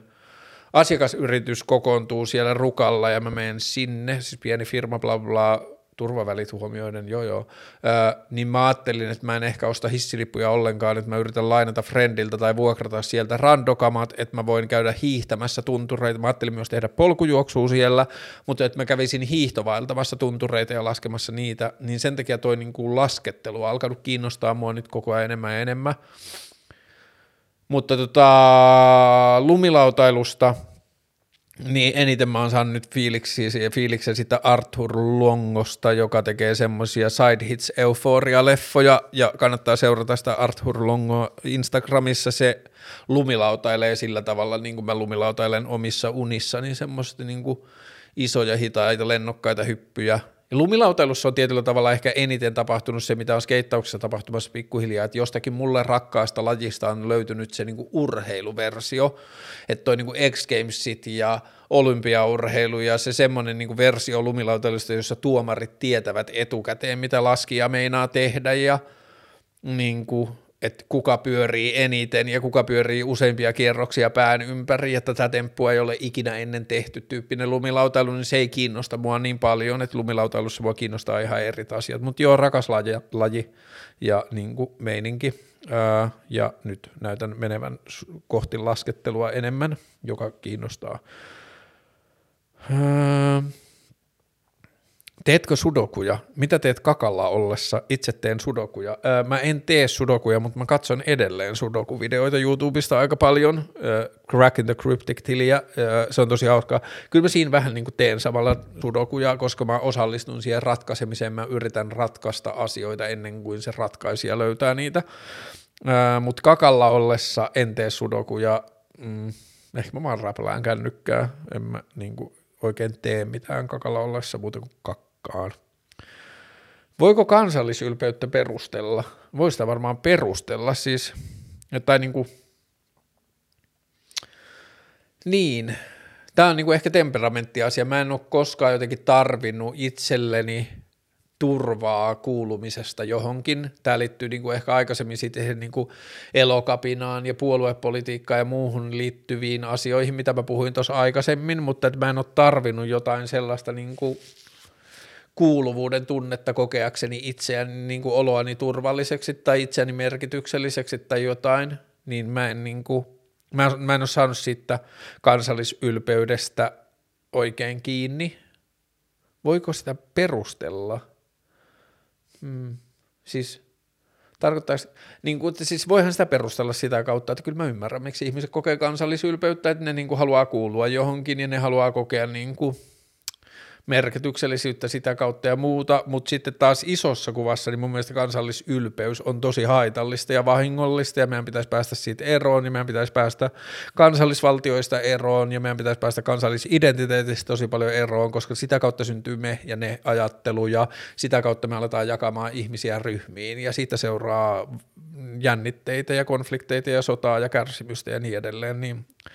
isossa kuvassa mun mielestä ei voi perustella sitä, tai niin kuin, että meidän pitää päästä kansallisylpeydestä musta eroon, se, niin kuin, ja si, sitä ei voi niin kuin mun mielestä perustella, että se olisi jotenkin tärkeää tai pyhää tai arvokasta, koska sitten on mun mielestä enemmän haittaa kuin hyötyä. Kuinka käsitellä hyvää ja huonoa palautetta? Mm. ah mä luen, oli tullut niin hieno YouTube-palaute tänä aamuna. Edelliseen videoon oli joku kirjoittanut. Mielenkiinnolla tutustuin video- videoihisi, mutta selvis videoiltasi, että olet narkkari ja valmis juoksemaan tuhat kilometriä, että saat huumeita. Toivottavasti pääset irti huumeista ja lopetat rikollisen toiminnan, nimittäin huumeiden käyttö on Suomessa rikos. Onneksi, terveisin, ex-vanhollislestadiolainen. Onko kaikki ihmiset, jotka juo alkoholia silloin tällöin, onko ne alkoholisteja? Ja jos ei, niin miksi – muiden päihteiden käyttöön, ei alkoholi, mutta muiden päihteiden käyttöön voidaan liittää narkomaani-sanaa ilman, että otetaan selvää minkä verran ja millä tavalla se ihminen käyttää sitä. Ja sitten toinen asia, mikä tuossa palautteessa näkyy mun mielestä hienolla tavalla, on toi, jota mä en ole ymmärtänyt lainkaan ja jota mä oon viime aikoina törmännyt ihmeellisissä niin kuin, yhteyksissä, on tämä ihmisten ajatus siitä, että jos joku asia on laitonta, se on väärin että se laittomuus olisi jotenkin merkki siitä, että se on väärin. Mä kuulin tämän muun muassa niin kuin huumekauppialta, ihmiseltä, joka niin kuin myy pilveä ja varmaan muutakin, bla bla, niin sen mielestä joku öö, kannabikseen liittyvä kaksinaismoralistinen yhteiskunnan suuntautuminen tai suhtautuminen oli sen mielestä ymmärrettävää ja ok, koska se on laitonta – ja se että, se, niin kuin, että se, että joku asia on laitonta, olisi jonkinlainen validaatio sille, että, sitä, että se on jotenkin ehdottoman väärin, että alkoholi on ok, koska se ei ole laitonta, mutta kannabis on väärin, koska se on laitonta, niin mä en saa tästä ajatuksesta kiinni, että ne laithan on ihmisten määrittämiä ja me nähdään täysin yhteiskunnasta, kuinka paljon täällä tehdään niin kuin inhimillisiä virheitä ja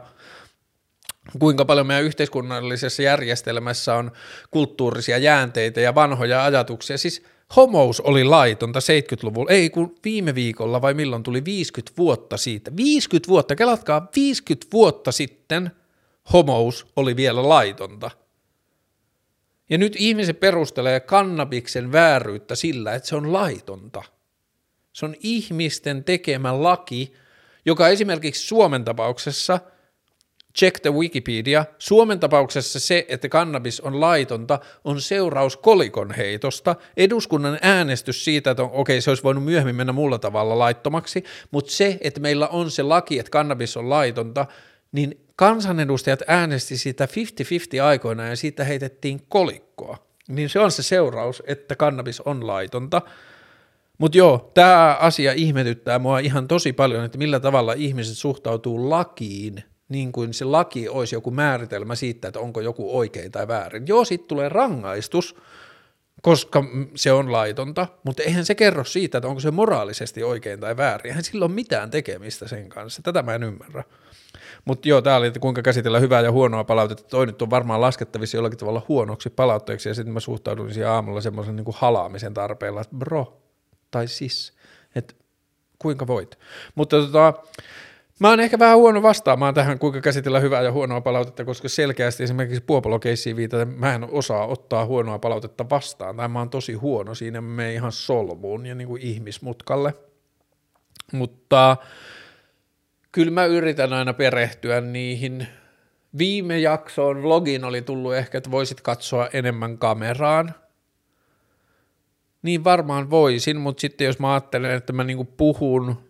asioita, joissa niin kuin mä en itsekään lausetta alo- aloittaessani tiedä, mihin se menee, niin aivot toimii, miten aivot toimii, että se katse kiertää ja hakee järkeä siihen niin kuin sanomiseen eri tavoilla,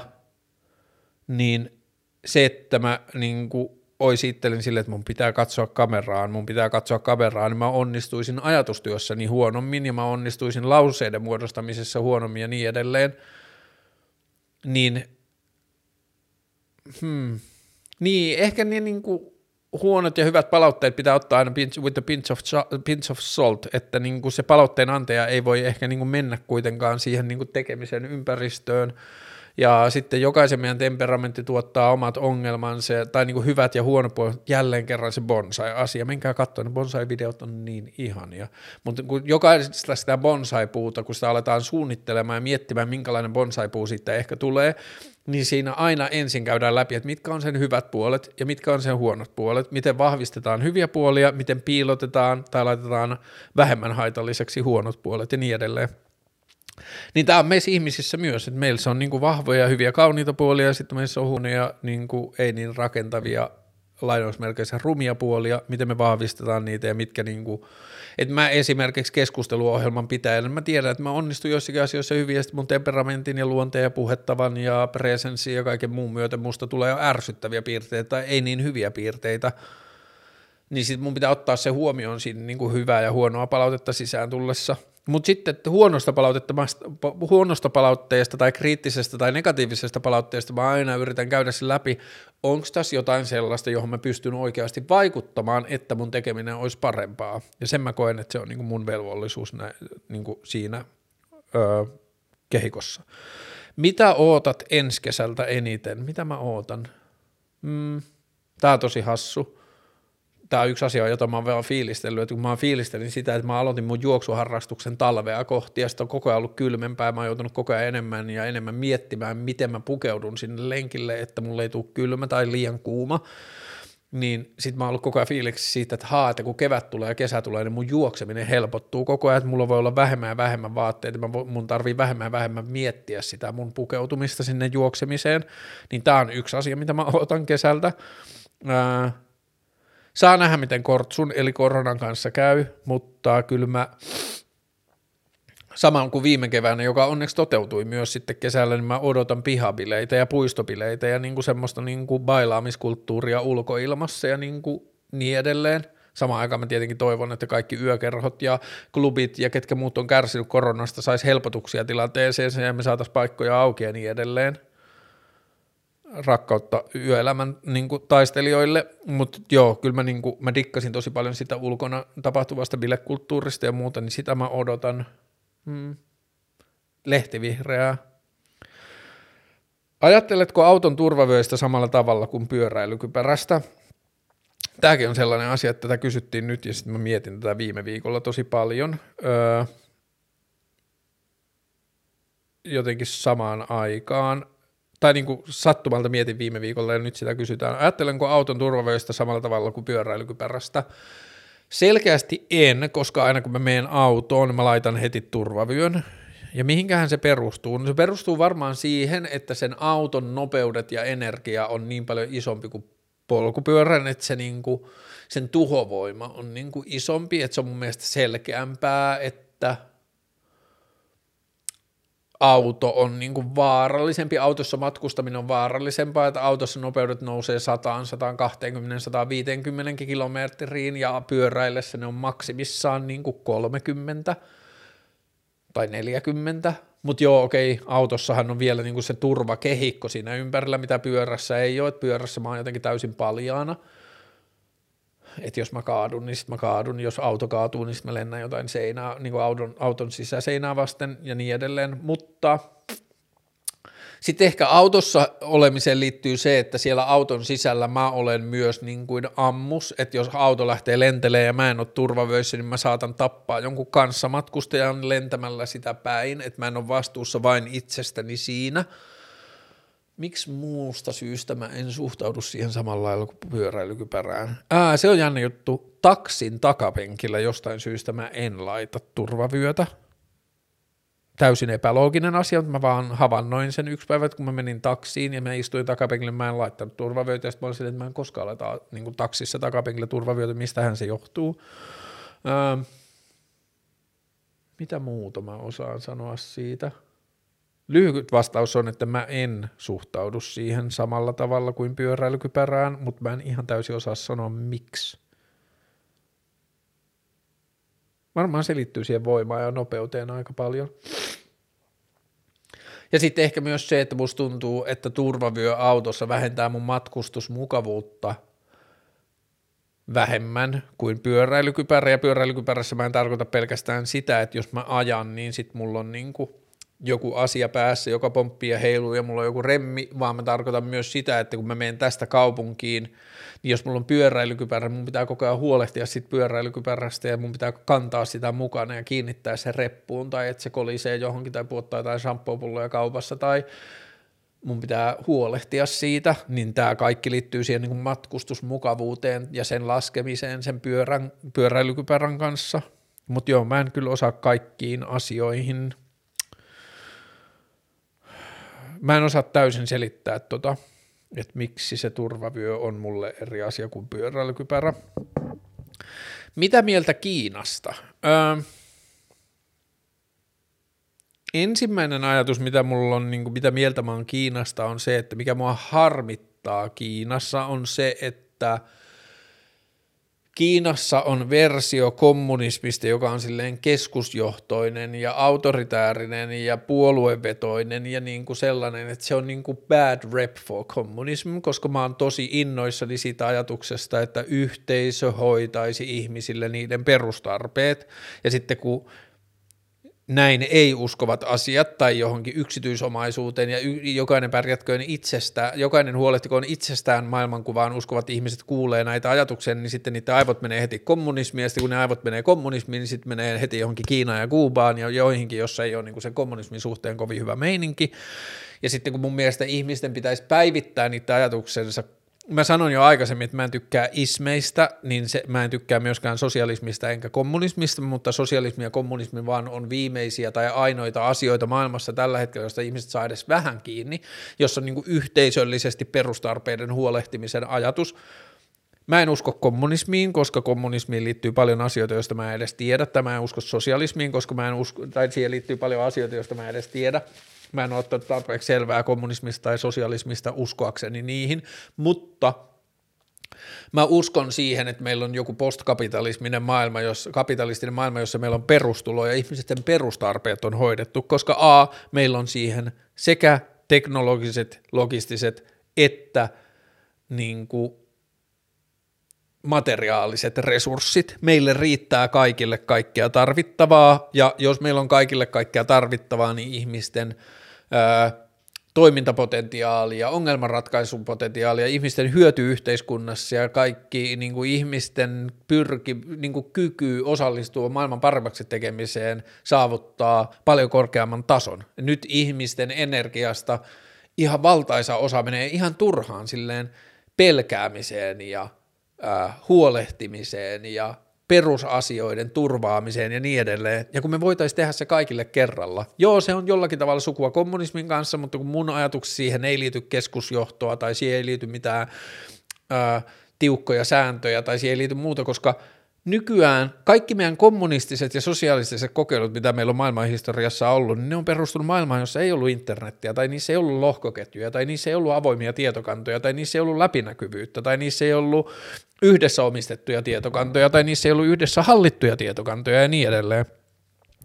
Niin se on niin kuin ensimmäinen ajatus, mikä mulla tulee Kiinasta, että ah, goddammit, että teillä on niin kuin hyvä meininki tietyissä osin, niin miksi se on tehty tällä tyhmällä tavalla, jos on vitusti sotilaita ja niin kuin valtakunnan johtajia ja niin kuin jäykkiä pukuihin pukeutuneita ihmisiä, että me tarvitaan niin kuin moderneja esimerkkejä siitä, mitä perustarpeiden toteuttaminen voi olla. Niin se on niin kuin ensimmäinen asia, mitä mä oon mieltä Kiinasta. Öö, Toinen asia, mitä mä oon mieltä Kiinasta, niin helvetti, miten iso paikka se on. Mä en ole koskaan käynyt, mutta se on niin vitun iso paikka, että niillä on varaa tehdä kokonaisia kaupunkeja odottamaan, että sinne tulee ihmisiä, että siellä on autioita, moderneja kaupunkeja tai lähes autioita, moderneja kaupunkeja, jotka vaan odottaa, että jossain vaiheessa sinne tulee ihmisiä. Ja se niin kuin mittakaava on niin järjetön, että me ei voida edes ymmärtää, että siellä on yli miljardi ihmistä, joka on niin paljon ihmisiä – ja sitten mitä muuta mieltä mä oon Kiinasta, mä haluaisin, että mä ja me ymmärrettäisiin Kiinaa ja Kiinan kielen logiikkaa ja kiinalaista kulttuuria ja kaikkea sitä samalla lailla kuin mä haluaisin, että me ymmärretään Venäjää ja Venäjän kieltä ja Intiaa ja Intian kieltä ja Pakistania ja kaikkia niin kuin isoja Afrikan maita ja kaikkea, että me ymmärrettäisiin ymmärrettäisi maailmaa jo paremmin, kun meillä on siihen mahdollisuus – ja totta kai se paranee, koko ajan meistä tulee parempia maailman ymmärtämisessä, mutta mä haluan, että me tehdään sitä niin kuin vielä intohimoisemmin ja enemmän. Ja siihen liittyy se, että mä haluan ymmärtää Kiinaa paremmin. Eli mitä mieltä Kiinassa? Tiedän siitä vähemmän kuin haluaisin toivon, että Kiina yhtenä valtionmahtina ottaa ilmastonmuutokseen liittyvät asiat vakavasti, ja ne on niin kuin joissakin asioissa on näyttäytynyt, että ne on tehnyt niitä jo paremmin kuin länsimaat, ja toivon, että jatkavat sillä tiellä. Ja mitäs muuta mieltä mä olen Kiinasta? Kiinassa tehdään myös valtavasti upeita käsitöitä, joita mä olen katsonut paljon YouTubesta. Hmm. Kiinassa on mielettömiä maisemia ja niin kuin paikkoja, joista mä olen katsonut kuvia internetistä.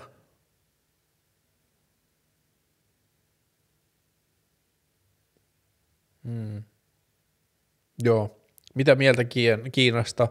Osittain hävettää, miten vähän mulla on mitään mieltä Kiinasta, etten tiedä sitä niin paljon kuin haluaisin. Öö, kunnianhimo ja sen puute tiedän tästä kaiken, koska en omaa lainkaan kunnianhimoa, tai musta tuntuu, että mä en omaa lainkaan kunnianhimoa. Ää, mä koen, että kunnianhimo on vähän haitallinen trait tai luonteen piirre siinä, että kunnianhimo toimii välillä ihmisille tekosyynä tai kannustimena käyttää kyynärpäitä tai niin kuin etuilla jonossa ajatuksena, että minun kunnianhimoni on tärkeämpää kuin yhteisön hyvä tai että se ei ole ehkä noin tietoinen ajatus, mutta että se on musta välillä näyttää, että se on se, mitä siitä seuraa, tai että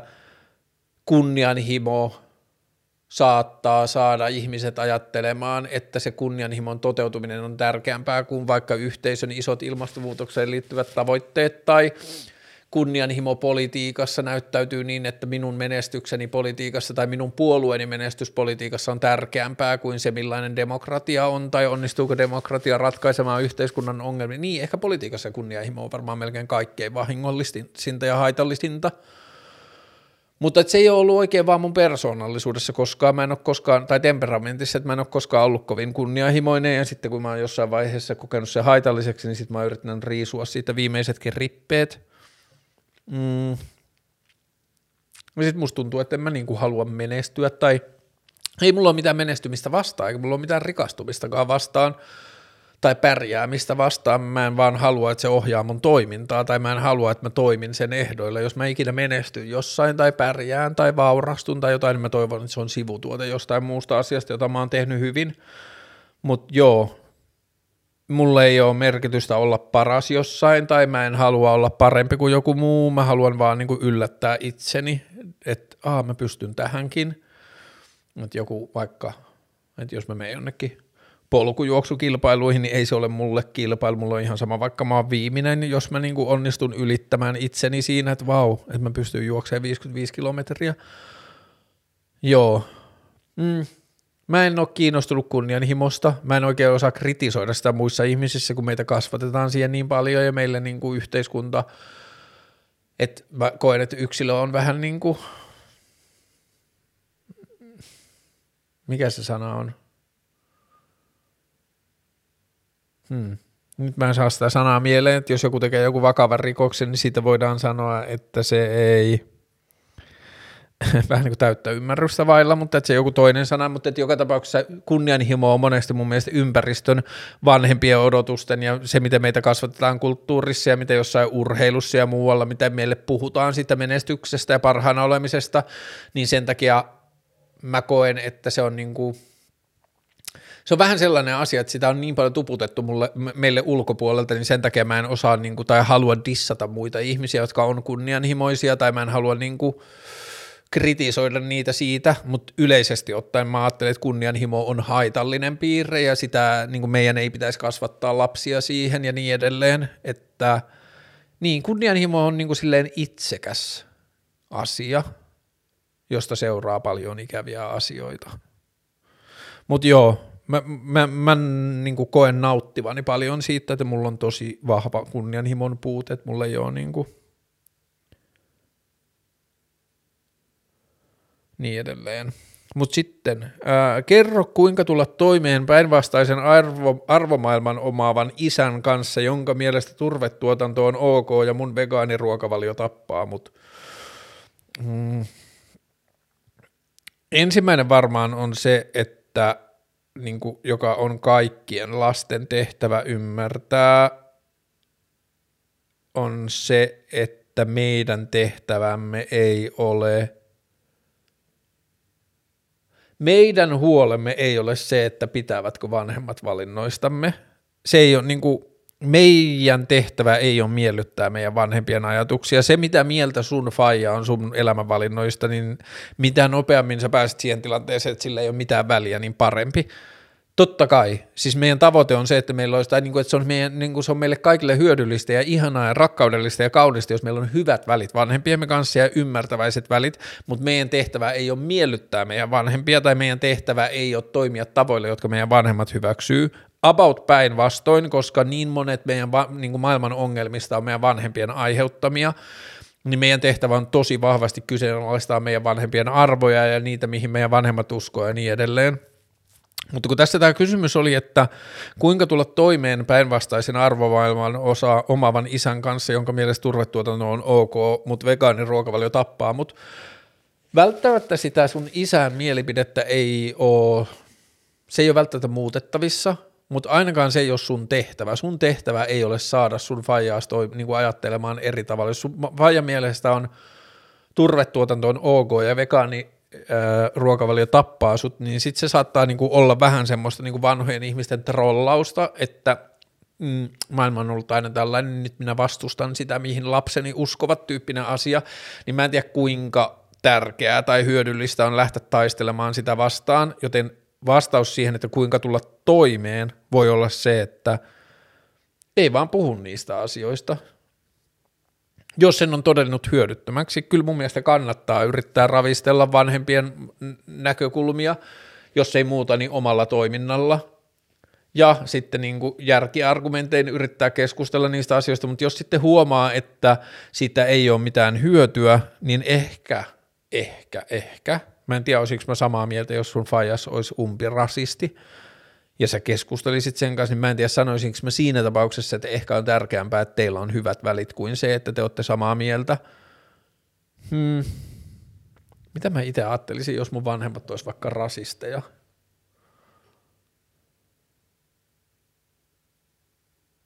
Niin, että haluaisinko mä katkaista välit mun vanhempiin sen takia, että ne olisi rasisteja – ja ne ei suostuisi tarkastamaan mielipiteitään, vai lakkaisinko mä puhumasta niiden kanssa niihin asioihin liittyvistä asioista ja rakentaisin ystävyytemme joidenkin muiden asioiden varaan – Mä en osaa ehkä nyt vastata edes tuohon niin rasismin osalta, mutta että johonkin turvetuotantoon ja veganismiin, niin kuin hyvä puoli sun isäs turvetuotannon dikkaamisen kanssa on, että sun isäs ei ole hirveän kauan enää kannattamassa sitä, tai sä oot kauemmin vastustamassa turvetuotantoa, kun sun isäs on kannattamassa sitä, niin se on niin kuin silleen, siihen voi suhtautua vähän ehkä pehmeämmin, mutta ehkä tietyllä tavalla mä rohkaisin sitä, että ehkä se on se toimeen tuleminen voi olla tärkeämpää kuin se oikeassa oleminen tai että sen mielipiteen saisi muutettua. Hmm. Tämä on vaikea kysymys ja mä en tiedä, onko mä nyt edes oikeilla poluilla oman ajatukseni kanssa tästä. Mutta niin, no jos ei tässä se kysymys on, että kuinka tulla toimeen, niin siihen se vastaus on ainakin, että ei vaan puhu niistä asioista ja keskittyy niihin asioihin, joista voidaan löytää yhteistä riemua ja joista voidaan olla samaa mieltä. Se, onko se oikea toimintatapa isossa kuvassa, niin en, siihen mä en osaa vastata, mutta sehän ei ollut edes se kysymys, kun kysymys oli, että kuinka tulla toimeen. Jos pitäisi valita co-host Karlen keskusteluohjelmalle, kuka hän olisi? Hmm, ainakaan mä en ole koskaan miettinyt tätä, koska siis tietyllä tavalla se koko ajatus tästä internettiin tekemisestä on ollut se, että mä saan tehdä kaiken omatoimisesti ja omatahtoisesti ja tehdä kaikki virheeni itse – ja kukaan muu ei joudu niistä kärsimään. Ää,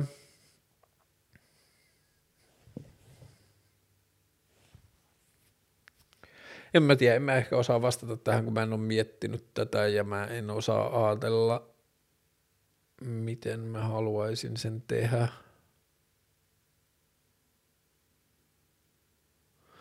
Mm, niin, tämä ei ole ehkä henkilövastaus, mutta ehkä mä haluaisin jonkun kokoomusnuoren tai jonkun, jonka mä ajattelen, että ajattelisi maailmaa ihan täysin jotenkin eri tavalla, niin sitten, tai että mä ainakin kuvittelen, että ajattelisi maailmaa täysin eri tavalla, niin sitten me niin kuin, lähestyttäisiin haastateltavia tai niin kuin, aiheita myös jotenkin silleen kahdesta eri mahdollisimman erilaisesta kulmasta ja sitten tulisi mahdollisimman paljon erilaisia näkökulmia käsiteltyä. Niin, tämä ei ole henkilövastaus, mutta ehkä tämä on niinku se periaate, että varmaan mä haluaisin jonkun semmoisen, joka ajattelisi maailmaa jotenkin lähtökohtaisesti mahdollisimman eri tavalla. Hmm. Okkeri pokkeri. Öö, olikohan vielä jotain? Katsotaan. Mm.